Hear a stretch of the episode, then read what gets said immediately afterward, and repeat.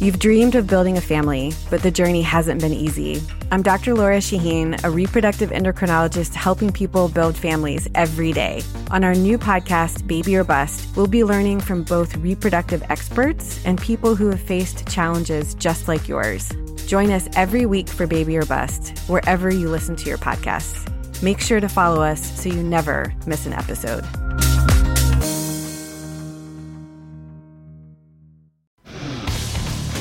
Today on the Zabecast, the inevitable heartbreak of being a hockey fan.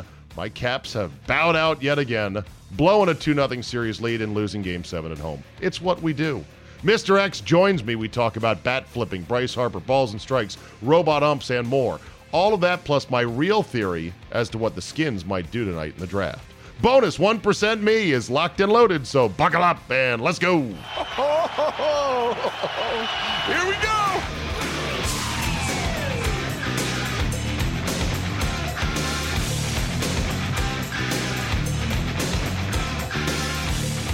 Thursday, April 25th, 2019. It is draft day 2019 in the NFL. And I just want to clarify before we bring on our first and only guest today I do love the NFL draft. Just because I may have critical things to say about perhaps ESPN's presentation or an NFL network or Mel Kiper Jr. or about the league and how they cut down trees in Nashville just to set up the stage and whatever. I do love the NFL draft, even though I find it comical that the so called football experts, meaning the GM, scouts, owners, team presidents, coaches, assistant coaches, they make so many mistakes when it comes to picking players. And they are sometimes so spectacularly wrong and they overlook all kinds of red flags and I will mock them for that until they get better. They're going to still be mocked. It doesn't mean I don't love the draft. I do, and I love tonight because nobody really knows what's going to happen. And that is fun. That is exciting. And I'll give you a little stat of the day right now without the music. 11 of the last 12 quarterbacks selected in the first round, 11 of the last 12 have all been traded up for. So we are entering an age in which if you want a quarterback in the first round, if he's your guy, you're going to pay to move up to get your guy. So that's something to think about. Will the Cardinals take Kyler Murray tonight? Number one, number one. That's why we're going to tune in. I love the draft. I don't like draft nicks. I don't like people who talk about who've been talking about the draft now for four months. That's ridiculous. I just kind of tuned in this week and I think many others have as well. Some won't tune in to, well, who's this guy? What what's he doing? Until tonight. Or they'll just watch the draft and go, "Oh, that guy looks fast. That guy looks like he can play football." So, without further ado, let's call our guy.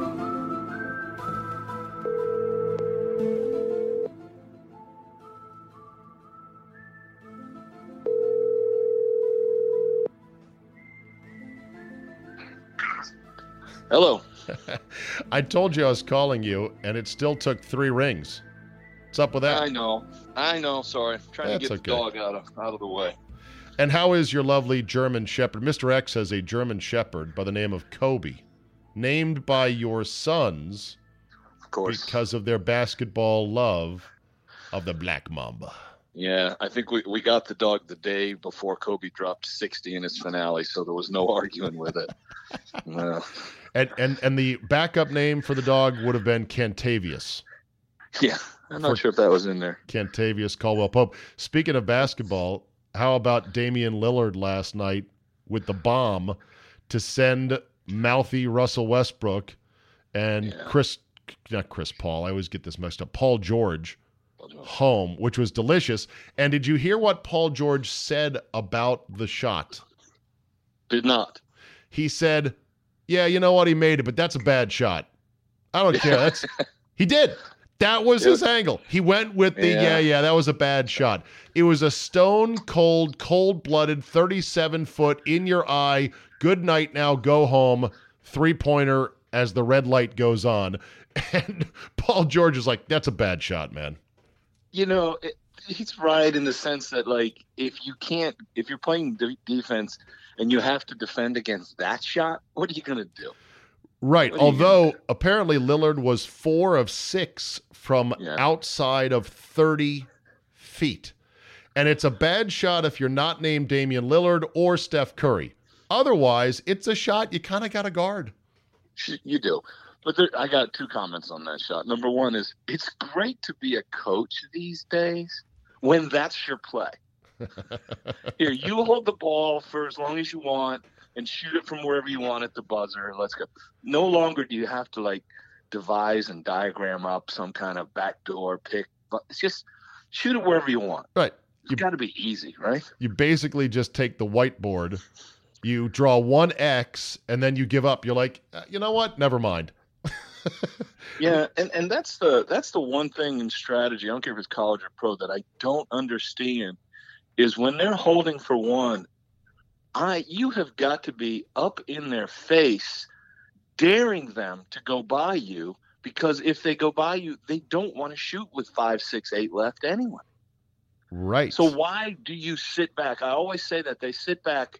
I would go in his face and say, sure, they might go by me, but we're going to play defense. He might miss, and if he makes it, there's eight seconds left. I don't understand sitting back and letting them have a win-win situation like that, but it happens every time. I also think that most guards that are shooters, that are gunners, that are deep range specialists, they would they don't really want to take a on the run pull up mid range Right. jumper. That's Right. not something they spend a lot of time working on. But anyway, They'll pull it back out and try again anyhow, but it, it's worth the risk to play defense on them, but they never seem to. all right, we got a lot to catch up on. Yep. And uh, right. let's start with one of the great gambling stories of all time. The guy who bet $85,000 on Tiger Woods to win the Masters at 14 to 1 for the largest single payday in golf betting history of $1.29 million. That's a good day. Did you see the particulars on this one?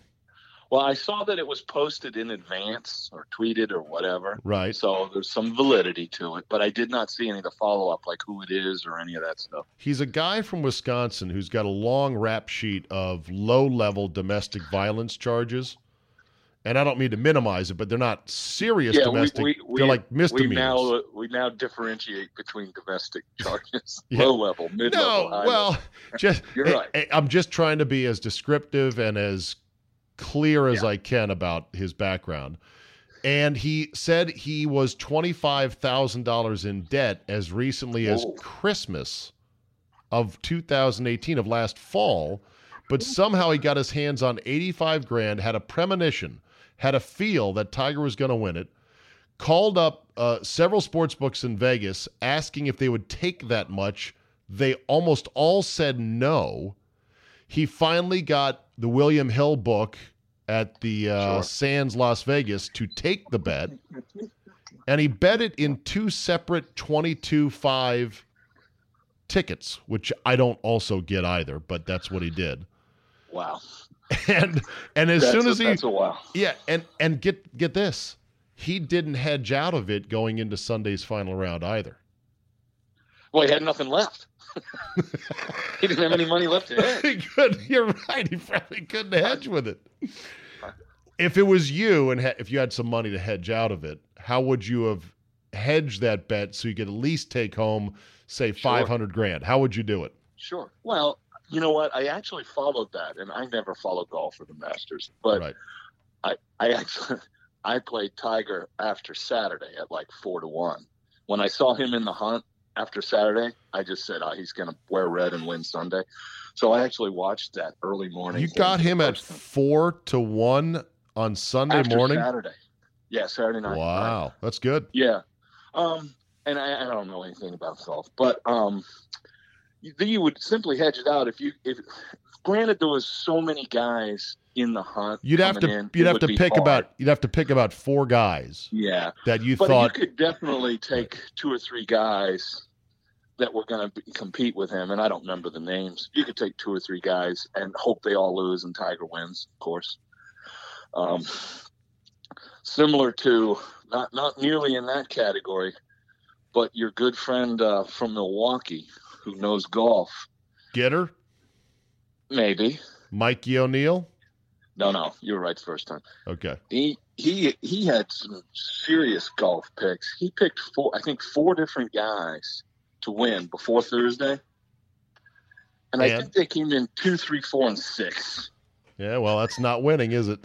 No, it's pretty good. And it was like, um, yeah. So I don't think he's a Tiger fan anymore. he He was of dead is. on. It's pretty hard to place him that high. He was on it, but uh, one guy kind of ruined that parade. So, so when I uh, when I heard about the backstory of this guy, my first thought was he probably stole that eighty five grand or embezzled it from somebody. Because how does a guy who's twenty five grand in debt summon up eighty five grand and then goes right out and bets on it? Yeah, that's a that's a kind of a swing that doesn't happen for most of us. Yeah, I don't I don't see how he got that. He must have got it uh, via similar means, or maybe he was lucky enough to inherit it. I don't know. Got to wonder too, what else is he betting on, and how much has he Yeah. lost betting? Right? I would think so. There's there's very few guys that actually walk around in the world and say, "I have an idea. I think I'll bet a boatload of money just this once." And do you That know? Do you know what he claims? He claims it was his first sports wager ever. Was the guy married? Well, He said he was, and he said his wife when when he told her he was going to do this, she said, "Well, I can't stop you from doing it because if it comes home, I'll never be able to forgive myself." And he then said, lady. and then he said, "She's a keeper, isn't she?" They That's then right. quickly looked up records and were like, "There's no record that he was actually married." And then he had to clarify, going, "Well, we have separate bank accounts, and she's been my longtime girlfriend. I got you. but we're not actually married." So this guy's story is very shifty, but it's still a hell of a bet. I mean, that is balls the size of church bells kind of wagering. It is in the sense that if that's what you have, I've always, uh, it's like the Lee Trevino cliche. I mean, when you talk about Floyd Mayweather or these guys that just lay out Right. huge sums of money, that doesn't mean anything when you have that much. Do you remember the famous Lee Trevino pressure um, story where uh, when he hit a big putt to win a major and the reporter asked him afterwards, he said, that was a huge um, pressure putt you hit on 18. And Trevino said, that's not a pressure putt. A pressure putt is when you're playing a stranger for 20 and you have 10 in your pocket. Exactly. Lee So Trevino. these guys that make major bets, that doesn't mean they have big ones. That just means they have a lot of money. But Yeah. this guy sounds like he pretty much let it all ride, if we can believe any of it. Yeah. Lee Trevino, son of a Mexican gravedigger who grew up in Texas and hustled his way up the golf world. One of the great characters of all time. One of my favorite players of all time. Who says you don't know golf, Mr. X? That's a good That's quote by you. That's, That's all, I all I got, got. about golf. You're you know more about golf than you admit to. Okay, let's talk bat flipping. I'm great on the 19th hole. That's about it. Exactly. Let's talk bat flipping. This is now a thing. Ooh. And who is this Tim Anderson guy for the White Sox? Yeah, that's an interesting way to get noticed quickly. Um, my my overall take on bat flipping is I was a big believer in two years ago when Bryce Harper started his crusade that he called "Make Baseball Fun Again."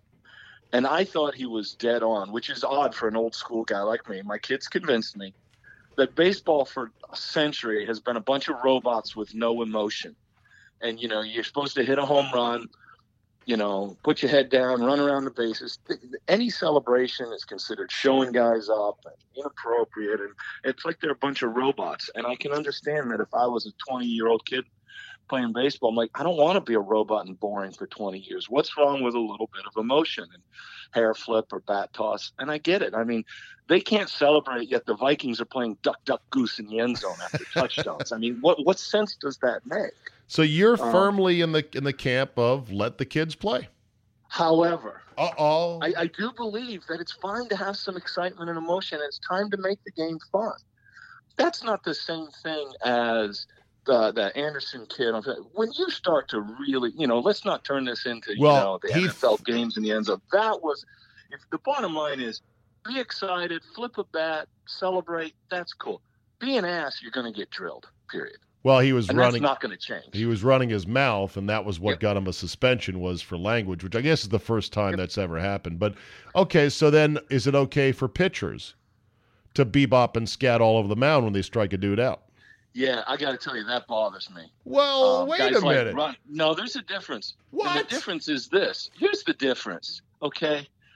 It's kind of like the difference between hitting a game winning shot or just knocking down a third quarter free throw. You're a pitcher. 80, 75% of all batters are going to get out if you're average. Oh, You're I get it. celebrate on that? I get it. Come on. Come I- on. You get a home you- run. well, it's one thing. You, you get an out. You're like, God, you're supposed to get an out. Right. You know. object you object to it because based on the numbers, the pitcher is Yeah. the overdog who's successful three out seven out of ten times on average, if not more. It's kind of like, although in football now, when a guy breaks a tackle on third and 18, he breaks a tackle, gains 12, and celebrates for the broken tackle. You're like, dude, really? So that's why I equate pitchers to the. Interesting. They're not really excited that they got an out. They're just being showmen, and that's a different game. Okay, so you're against Genuine the, excitement, enthusiasm, I'm all for it. But if you're going to sit there and, and, and do the arrows and the, and the pointing and stuff on something that you should do, you know, that's just just like the wide receivers. Every time they make a catch, they go crazy on an eight yard catch. Come on. You know, unless it's Doctson, he should be allowed to because he doesn't have very many. But the Mm. rest of them shouldn't be able to. remember uh, remember Carlos Zambrano for the Cubs? Oh and yeah, how he used to you know pimp it up on the mound when he struck dudes out. Yep. Who was the reliever that did the bow and arrow thing you mentioned? I'm trying to remember. Was he in Oakland. A? Wasn't it, wasn't it Fernando Rodney? Yeah. he, he's done a lot of different stuff and, and, you know putting your cap on sideways and celebrating every time you get an out and it's like you come in in the ninth in a 5-2 game you give up two hits get three outs get a save and you're celebrating like you you know you're sandy koufax give me a break You know the problem though, Mr. X, is always mission creep. And you let oh yeah you let players have an inch, they're going to take a mile and keep going. And the NFL is finding this out now. One of the things they talked about in the NFL this offseason was we might have to curtail some of these celebrations because teams like the Saints, they Yes. get a simple turnover and the entire defense runs all the way to the other end of the field to mean mug and take photos in front of the fans at home. and if i'm and there's nothing the only thing better is that then when they overturn it after the review Yes. i love that Yeah, that's happened as well. All right. Yep. Well, then, so are you okay with guys getting beaned? Is it okay to bat flip if it's okay to bean a guy? Well, there's a guy you gotta, as any baseball person would tell you, there's a difference. Bean, no. Drill him in the back, heck yes. Okay. You know, and that White Sox dude, Anderson. I mean, you never. Anytime you're throwing a ball 90, 95 miles an hour at a guy's head, something's wrong with you. That's just, Okay. you know, that's not about baseball. That's about life. Yeah. But you drill him right in the butt, or right in the small of the back, and I got it. I got no issue with that. It's part of the game. we uh, we talked to Bryce Harper. We talked about Bryce Harper, me and Jay yesterday. I want your thoughts on his twelfth ejection now as a professional, second most of all active players. On pay, somebody said that at this rate, Mike Trout would have to enter his age ninety-seven season to match Harper with ejections. Yeah, you know, I think Harper has become the Warriors. Yeah. yes. You describe the Warriors. What's what do you call them? Little the bitches. most the most Oh unlikable super team with superstars I've ever seen in sports. They are truly unstomachable for anyone with a conscience in sports. and go one step further. They went from hugely likable yes. to so unlikable. I mean, the young team with Curry and Thompson splashing threes all over, changing the game. They became really the darlings. Of course, then they had Durant, and then their Yeah. attitude changes, and they have gone, as my kids will say, they have gone from so fun to so hateable in such record time. It's a great. Harper's doing the same thing. He's. I, I think it comes from this mentality of I'm supposed to be the best, like the Warriors. Everything should go my way. How dare you, Mister Official, Right. miss one call today? How could you do that? We are the Warriors.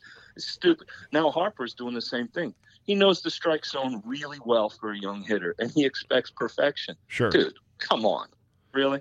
Yeah. I, I loved Jake Arrieta. I'm sorry. That was awesome, well worded. Hey, I'm the veteran here. You know what? I'm working hard.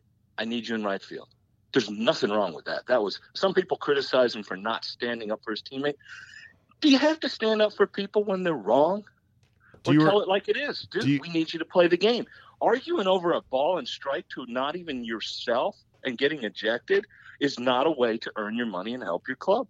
Did you? I rem- love Marietta's line. Yeah, I did too, but it raised a lot of eyebrows because the supposed code code of the clubhouse is that you got to back your own guys on this, and that Well, area. It's not like you went and choked him or anything. oh.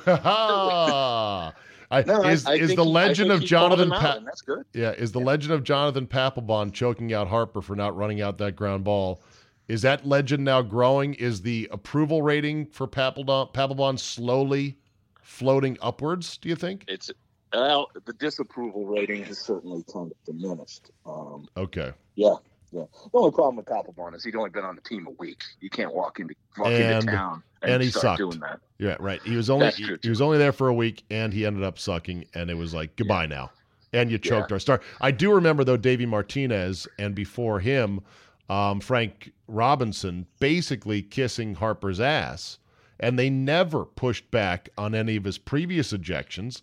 And I'd sit there and go, "Is somebody going to say something at some point?" And I think they're all afraid of him and Boras and the looming free agency, so they treated him with kid gloves. They enabled it. You bet. Who wants to see in the book two years later? Right. Well, you know, we were going to sign, but after after uh, you know the manager said this or did that, we decided. Frank time to go Robinson's comments Yeah. showed to me they didn't Yeah. have my back. I couldn't Yeah, play in a town that didn't trust me entirely. Okay, whatever. Yep, Tim, I can understand that. Well, he's Philly's problem now. And he's still a great player and he's going to hit a bajillion home runs, but still, I love it when those things happen. I go, okay, that's your drama to deal with, not ours anymore. Yep. Uh, what else about baseball so far this year, Mr. X, has caught your eye? It's a little early. I'd say nothing's caught my eye. Um, you know, it's pretty, Yankees than- have a trillion injuries. You're, are you going to Yes. talk about your Red Sox who have come out of the gate literally dead as a corpse? Well, let's put it this way. I, I met somebody, I can't remember where, a party, pub, something this weekend, who was a Red Sox fan. And he, he realized I was a Sox fan. He goes, Well, are you worried about him yet? And I said, No, it's way too early. I said, It's way, way too early. We can still blow it much later in the year. And and the first thing he said is, Oh, you're a longtime Red Sox fan. yeah. Gallows Yep. humor by you on that one. Yeah, yeah, we'll blow it later. So you don't think there's fundamental issues? You're like, this team does not have it this year. Well, obviously, um, when you can't get anybody out, that's a concern. Yeah. But their lineup will come around. I, I will always, um, I always feel like hitters are hitters. They're gonna end up where they're gonna end up, and I don't worry about early season slumps. I worry when pitchers don't have it. Um, but I never worry about you know guys coming out of the gate hitting 220 because if they're a 290 hitter, they're going to be a 290 hitter. right. So I, my history is to not worry about, unless of course they're Ryan Zimmerman and he does this every April and May of his life. So slow starting. Yeah. All right. Should balls and strikes be automated? Oh God, no. You know, uh, there's sometimes you just have to be realistic. There's a lot of things that are very difficult to officiate, mostly basketball. I mean, you know, refereeing a basketball game is the hardest of any official in any sport, as far as I'm concerned. Every single play, block, charge, foul, no foul. It's hard. You get those things right 70% of the time, you're a great ref. You know how hard it is to call a ball and a strike from a foot away? It's not hard. Dissecting this thing down to like the K zone of, well, it might not have touched the perimeter. It might, please. It's not that hard, and it doesn't have to be so perfect. Right. Of all the of all the things, if I had to be a referee or official in any sport and anything tomorrow, I swear to God, I could do balls and strikes better than anything else. it's not that hard. Look at And you. guess what? My boasting zone balls and strikes. different. well, my zone might be different than other guys, and they say, "Hey, you know what? Yours is a little too high." Okay, I'll adjust it.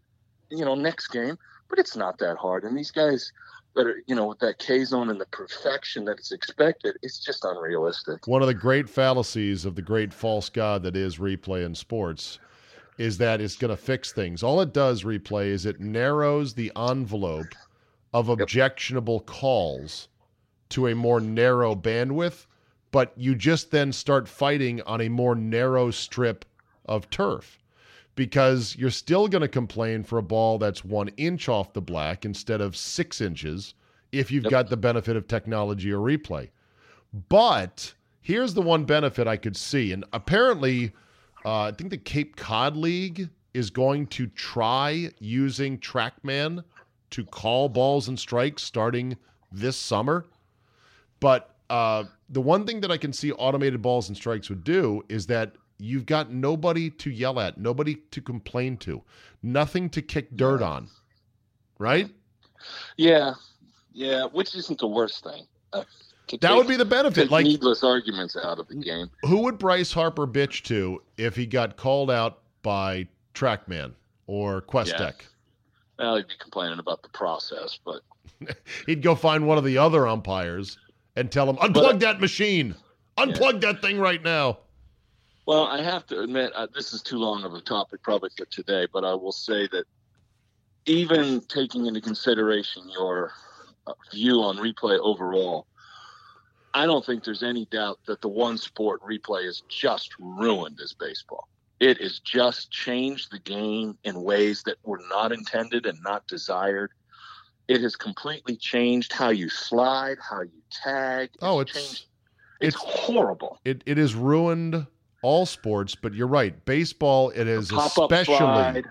ruined because Yep, it's being used in ways that was never intended to. And some of us had the foresight to say, you better stop right now at home run, fair or foul, or you are opening up yourself to a world of hurt.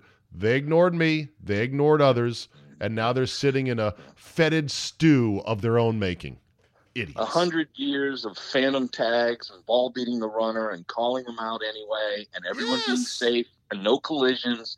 Now everything is hold the tag on him for as long as you can and see if when he dusts off his pants, he created a sixteenth of an inch of space between his foot and the base.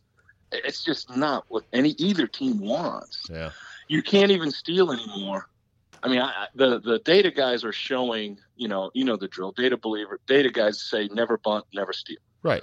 And now everything is magnified because when you steal, there's a pretty good chance that you might have broke contact for a hair. and Sure. even though you were safe, easier, that just makes it even worse. So stealing and it's just completely gone. What was it? I think it was Trea Turner. It was Trea Turner last year. I know at one point he had 40, 41, 42 steals, six caught stealing, and five were because they were overturned on replay. Oh, really? Yeah, out of his six, his first, I don't, I think that was like a late September stat I was watching, and I was like of his six caught stealing, five of them he was safe, but on replay they overturned, and it's like time to teach the boy it's a different way to slide. Yeah. And so you got to stop running when that happens. And my gosh, if they didn't have, if it wasn't for the, you know, the the slide rules and the replays, my gosh, Turner would steal eighty, Is it but he doesn't, but he doesn't know how to slide. is it fair to say that the stolen base is one of the most r- rhapsodized elements of the game of baseball? It's one of the most coveted, mythological, going back to Jackie Robinson, uh, Rickey Henderson, that the stolen base. It's one of the sublime arts of baseball. And now the numbers nerds say you're a sucker for trying. It's not worth it. Yeah, it's a combination of the- they're proved. They, you know, people are finally listening to that rationale that it is not that it is overrated, and then you throw in this whole replay thing, it makes it just really an unnecessary. Bottom line with stolen bases, it, you know, we went through a cycle for for years. It was a strategic part to try to help win a game. Then it became a stat you could pad and get a contract, and people run for the sake of running. Well, now it's going back to steal the base when you need it to win the game. You remember, um, um, Will, was it Mantle or Mays when the first time that Canseco became the first 40-40 home run stolen base guy? Okay. And uh, I want to say history- Canseco. Oh, it was Canseco. When he did it, when he became the first 40 40, he might still be the only one. Um, Willie Mays said, "Hell, if we knew it was a thing, me and Mantle would have done it every year." yeah, I do think I, I think I remember hearing that. But it wasn't a thing because back then you stole a base because you needed to win a game, not because you were trying to get to thirty or forty or Yeah. whatever. I believe Mantle Yeah. also said, "Hell, if playing sober was a thing, I would have tried it once or twice." Guess Yep, he just overrated. didn't know. Um, you know, that's too bad about the steal because absolutely one of the legendary plays in baseball history was Dave Roberts stealing second against the Yankees, down three games to none, two outs at Fenway. That was the last little ember of spark of life left in the Red Sox. And from there, the fire grew and that burned down the mighty Yankees. Yep. I I mean, can you imagine at the time saying, "If Roberts steals this bag, we'll win this game and the and the next three." series, right. Yeah, right. Nobody. Uh-huh. Yeah, sure. Sure If he's, you if will. he's out at second, the Sox get swept. Right, exactly. Yep. Okay. Uh, Sure. you, you have a story about playing daily baseball? Oh yeah, yeah. Was, you know, we were talking just this week about how hard it is to bet baseball on a on an individual day basis. I mean, it's just the math is, you know, it's there are just too many coin flip games that people don't realize. And I was looking at an old um, email that I saved from, believe it or not, 2000. When I used to um, advise people on a regular basis on Yes. picks. And and let me read you what this says. It's in May of 2000, Okay. and it says. I used to put out like what I thought would happen on a given day, and sometimes I get clever and you know call something. Here it is. This is called the buses running game. I'm reading this now. KC starting pitcher Durbin is not ready for Major League Baseball, and this young Oakland offense is going to pummel him. It's a very bad matchup for KC. In fact, I expect Durbin to get pounded so badly he's going to go straight from the locker room to the bus and get shipped to AAA Omaha. Straight to the bus. A's will pound them easily and win this game. It's a pick 'em, which is a gift. Okay, that was my buses running game. Here's here's what happened in May of 2000. Durbin couldn't get an out. Durbin faced six batters, gave up six runs. That night, they shipped him to AAA Omaha. So you were Did I? you were prescient. You you nailed it. Can you nail it better than that? No. After the six nothing departure, did they win the game? No. KC comes back and wins the game seven six. Loser. Loser. right. I mean, it's- and I've always saved that one because in my mind I was like, I don't know if you can ever pick an outcome more classic than that and still lose the game. Yeah. That's good. I love that. Straight a straight to the bus game. Do you still see straight to the bus games? Every now and then, every now and then. But uh, lessons are learned, and you know the these days with the pitchers only going a couple of innings, it doesn't Yeah. have the impact it used to have.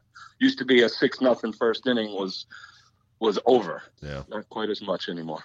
By the way, congrats on your Virginia Cavaliers winning the national championship, and your team is now gone. The whole team is Oh, gone. which which you know what it that happens when you win it doesn't happen with that cast of characters who saw that coming Uh, there's Who some saw guys. that as nba guys There's some Come on. guys that are really reaching, including Kyle Guy himself, really reaching. But Yeah. can you blame him? Like my sister, big Virginia fan, at Easter dinner, I was teasing her about that, and she's like, "I know it sucks." And she was like, kind of sad, and I go, "But you know, there's one way you can prevent this from happening. Don't win the national championship. Yeah, really. Then you get guys Yeah. going, "I'm coming back next year to win this thing."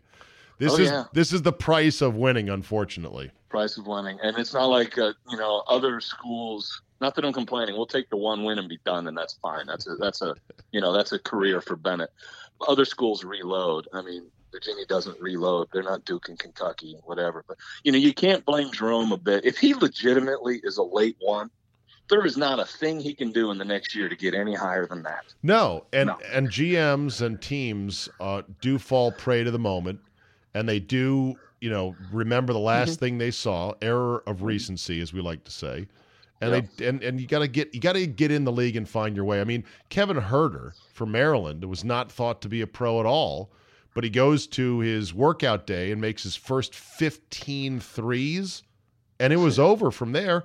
And he's Yeah. found his niche in the league. You, you can never have too much shooting in the NBA. The NBA is now a shooting league, so Yep.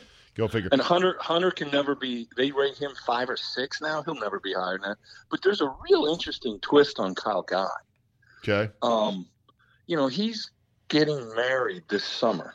that's in Hawaii. right? And people were Now, buying him stuff on his registry, That's and it was doing. going to be an NCAA violation if he didn't Right. turn those down. Right. And what I thought of was two things. First of all, if you're getting married and you're going to get drafted and start earning a, a you know a possibility of a paycheck, you can't justify coming back to school and saying, "Well, no, let me get that degree, honey, for the long run." That doesn't make sense. But how how you know I don't think Kyle Guy was thinking of this, but the first thing I thought of was yeah, you can't do that. The next thing we know, it's going to be, hey, Zion Williams is coming to Duke and he's getting married. If you want to donate, here's the page, here's his registry. And you're like, hey, that's the fifth time he's gotten married. Come on, you can't keep, you know, you know that's what's coming. So what an interesting um, twist Yeah. for the NCAA. The poor guy can't get a wedding gift Yeah. legitimately because of the possibility that a college player, you know, we all know that if Duke and Carolina, if they thought of it first, they'd have their whole team up on the wedding list. Who was that for Duke? You said on the registry, Zion, Zion. the, the Zion Williams. what did I get it wrong? What's his name? Williamson. Williamson, whatever. I was even okay. Dude, yesterday, yesterday, Hey, one and done. I don't have time to learn your name. yesterday, Jay called Tiger Eldridge.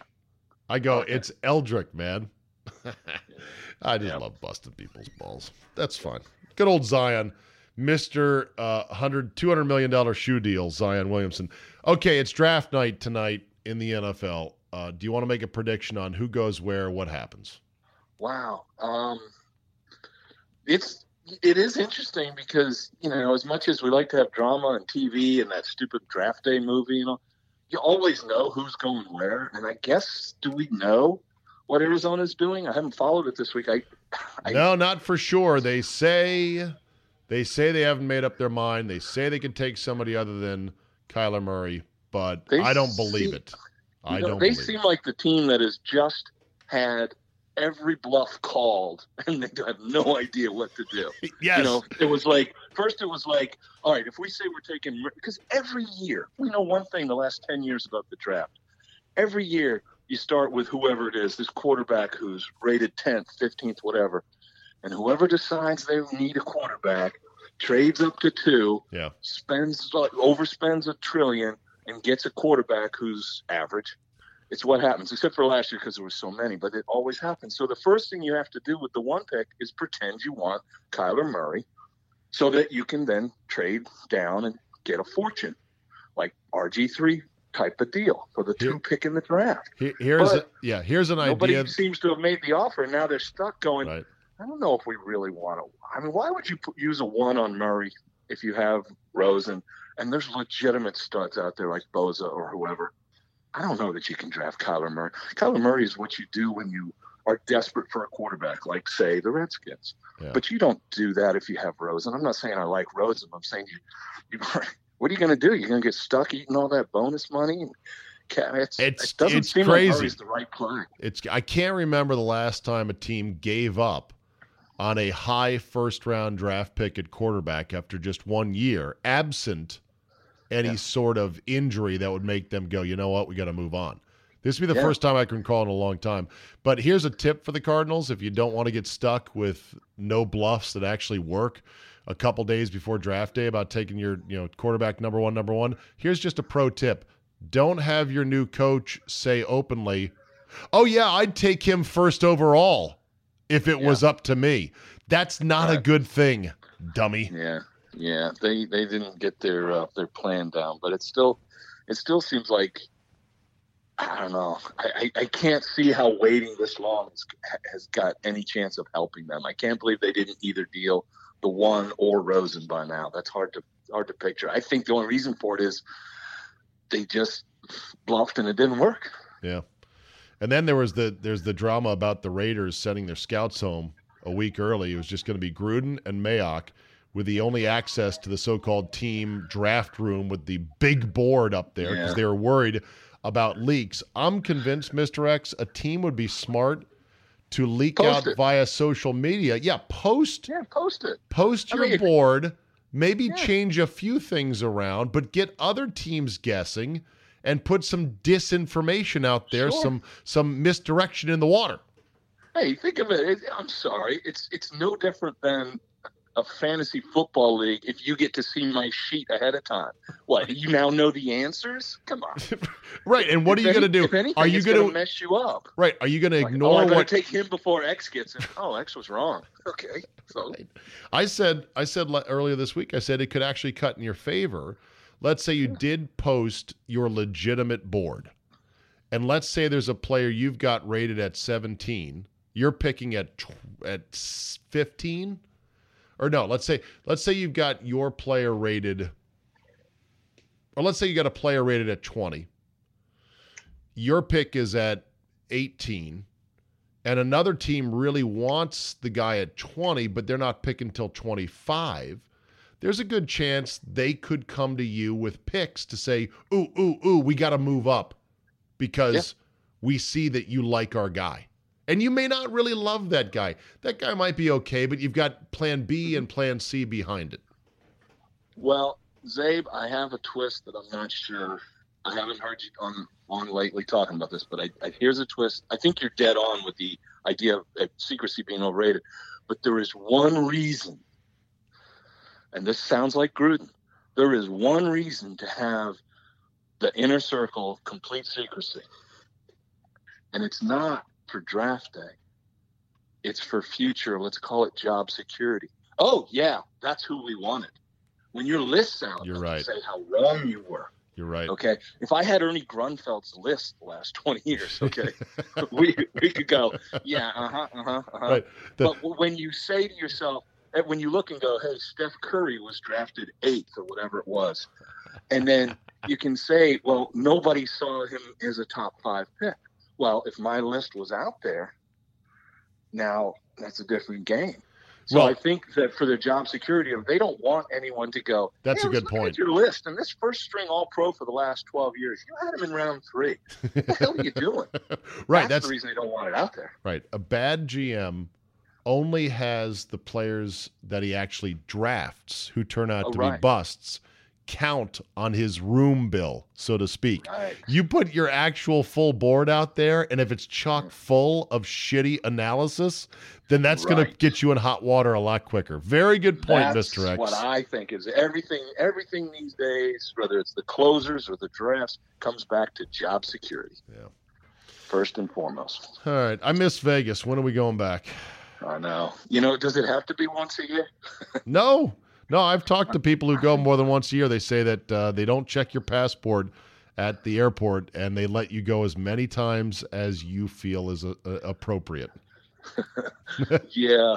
It, it- it's kind of like Christmas, though. You know, if you had it every month, would it be I know. that good? That, and that's my feeling. Is I've always felt like I like going once a year because every time I go, I get so excited.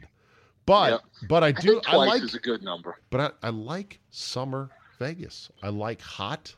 I like Really? pool. I like the hot, the warm summer nights. You're just roaming around in shorts and a t-shirt.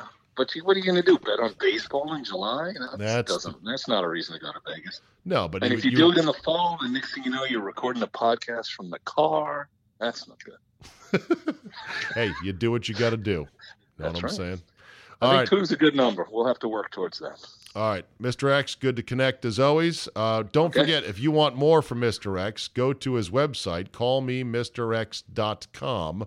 Follow him on Twitter at just call me Mr. X. And of course, uh, you can subscribe to his email service and personal service. His email address is. Uh, I don't know. It's on the website. you never know. It's just I call. It's call me it's Mr. actually no, no, no. It's actually ask Mr. X Oh, at callmemrx.com. okay. Ask But Mr. just X click at on the call site, me you'll get it Mr. there. It X. sends it, Okay. sends it to me either way. Yeah, All right. Thanks. Very good. Thank All right. you. Bet only as much as you can afford. to win. Winning is nice, but Uh, getting paid is even nicer. very good. All right, Mr. X. We'll talk next week. Thanks. Sounds good. All right, man. See you. We'll end on this. It is late. I am pissed. And the Capitals are out of the Stanley Cup playoffs. Done in on a very, I must say, artful goal off a garbage toss in front of the net uh, in double overtime. As Mr. Game 7, Justin Williams, gets the assist on the game winning goal. Was it a fluke deflection? No, no, it actually was a pretty sweet ass goal in midair. And it was the correct outcome based on how Carolina played for the final three and a half periods, pretty much. And this was a choke. This was a flat out choke by the Caps. This was once again classic Capitals. They were the better team. They were able to knock out one of the player, one of the better players on Carolina.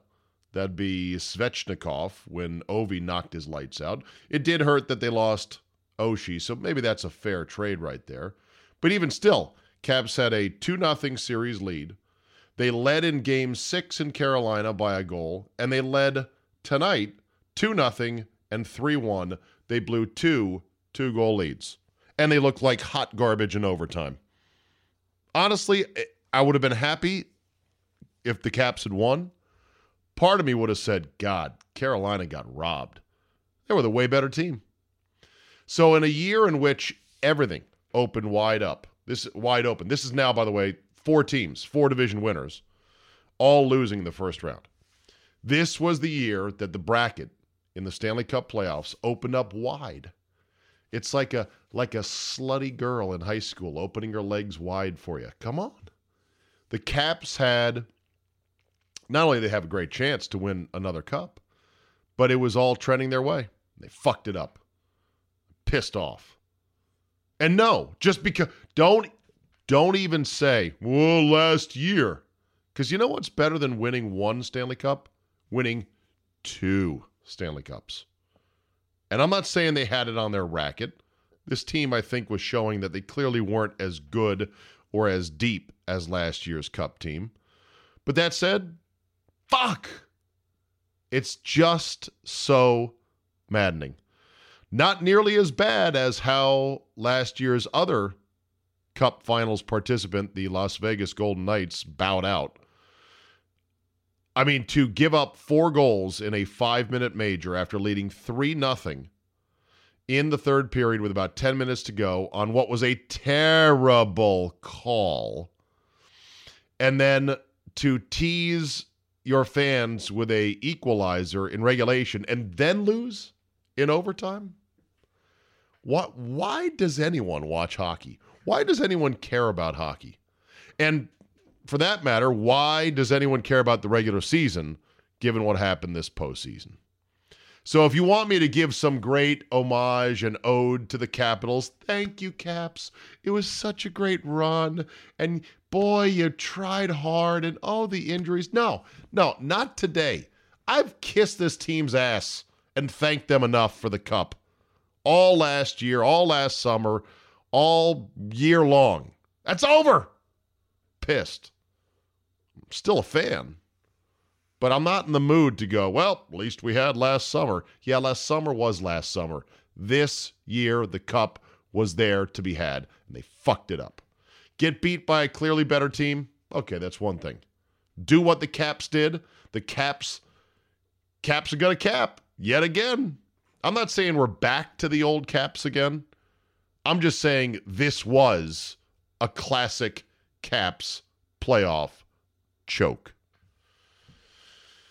and it denied us what would have been an epic series against our former coach, Barry Trotz.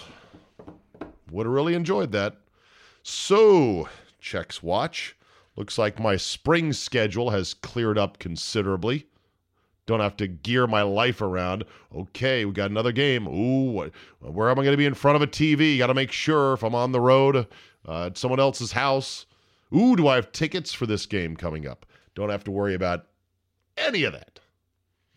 Second story, just to mop up, and these things happen after I talked to Mr. X today. Reports in the afternoon about the Redskins possibly moving up or inquiring with teams to move up in the top five to maybe take Dwayne Haskins. Also, uh, a tweet from Grant Paulsen, who does a radio show in our market on our competitor station, WJFK, saying that he was told by a Redskin source that Dan Snyder is in charge of the first round. God help us if that's true. Redskins officially denied that, but well, that's what he's reporting. So, yeah. I don't believe it, though. Here's why this is the peak disinformation period right before the draft. I think the Redskins, and maybe I'm crazy for believing this, I believe they are sitting at 15 and they are going to be perfectly content to take the best edge rusher available and maybe even move down a couple spots if they get the right offer. I don't think they want any of these quarterbacks in this year's draft. I think there's one reason that you're hearing these things leak out. It's because the Redskins want them to leak out. They've been telling people this stuff so it gets out because they want to put heat on the Arizona Cardinals to take whatever they can for Josh Rosen now because, well, you know, we've got plans to go up and get this other guy. Or maybe it's to head fake the Giants into moving up or trading with them to take Daniel Jones. Either way, I'm fine with it. I, I think it's I think it's all misdirection. I, I don't think they are going to take any quarterback at 15. And they're not moving up either. You can take that to the bank. We'll see. and if there is a crazy RG3 like trade by the Redskins to move up and grab somebody, oh God. God help me. I'd be like George Costanza. Oh, oh God. Oh, God help us. And then the other story, the bombshell from Wednesday afternoon, and this was perfect timing for Roger Goodell and the NFL. Tyreek Hill will not be charged uh, with battery or domestic violence because prosecutors in Kansas City say they can't prove it as to who possibly injured his three year old son, whether it was him, whether it was his fiance, the same one that he choked and punched while she was pregnant before he entered the league, or whether it was another party. I think Tyreek Hill's career is effectively over now. The Chiefs have yet, have yet to release him, and it doesn't look like they are going to. The Chiefs put out a statement saying they've got no comment at this time. So, not even the perfunctory, we're aware of the situation and we're investigating. As of two weeks ago, in the voluntary workout portion of the spring, Tyreek was Hill. Tyreek Hill was there working out with the team, and Andy Reid was asked about it, and Andy Reid said, "Nope, we're full steam ahead." He said, "I'm here. I'm not here to judge. I'm here to coach." Well, let's see how this plays out. It's pretty clear that prosecutors there said flat out, "We believe a crime was committed. We just can't prove it because we're not getting any cooperation." That cooperation will be required of Tyreek Hill during what will inevitably be an NFL investigation. And that's going to bring up a whole new set of legal challenges for Tyreek Hill. Michael McCann, SI.com, does the best job of breaking down all the legal ramifications. And McCann points out that even though not cooperating with Goodell can be an automatic death sentence, can be an automatic eight game, maybe longer suspension, it might be Hill's best legal strategy because anything he says to Goodell in their investigation could then be subpoenaed by authorities in Kansas City and they could reopen the case against him and he could be facing criminal charges yet again in the injury to his three year old son. Adrian Peterson got a year just for disciplining his kid with a switch. Zeke Elliott got six games for a nothing burger. Zeke Elliott got six games when the NFL's own domestic violence investigator turned in a report that said, I got nothing here. There's no there's nothing to suspend him on. Goodell said, No, no, I'm I'm gonna do it anyway because I believe a, a message has to be sent. Tom Brady got six games, I think knocked down to four over ball inflation issues. Here's Tyreek Hill coming into the league with a with a heinous, disgusting rap sheet. And now this. Okay, Goodell. Start earning your $43 million. And let's just see if the Chiefs are now suddenly in the same, you know, let's go ahead and make a quick move now, like they did with Kareem Hunt. Kareem Hunt, by comparison, look at what he did. He uh he barely sidekicked Drunky McChick, who wouldn't leave the hotel floor where he was, and he was cut immediately. Kareem Hunt with no prior record. And I'm not saying you're supposed to kick anybody, much less a female. I'm just saying put that in your hand and then weigh it in the imaginary air scales against what it looks like Tyreek Hill and his fiance may be involved with. Okay, we'll see what happens next. I know what happens on Thursday, the draft. Enjoy the draft. Uh, I don't know what I'm doing for Friday's premium show. I've got a couple of ideas. I kind of feel like I need to deliver to you people a post round one podcast. If so, it could be very, very late. It might be just me. I hope you find that okay. If you don't subscribe, you should go to zabe.com slash premium. It's five bucks a month. That is a dollar and 33 cents per week, which if you break it down per day, that's five days. I mean, like 16 cents a day, people. I know you got the money. Come on, cough it up. Nook, nook. Where's my money? Thanks for listening. Download the uh, app as well. Zabecast app makes things very convenient. Email me with topics and suggestions. Zabe at yahoo.com. Now, I want you to go to golfnow.com and get Ovi, get Backy, get Kuzi, get Burry, get Oshie, get Holtby, get the rest of these guys a tee time. My hockey team is Dunzo. Thanks for listening, and we will see you next time.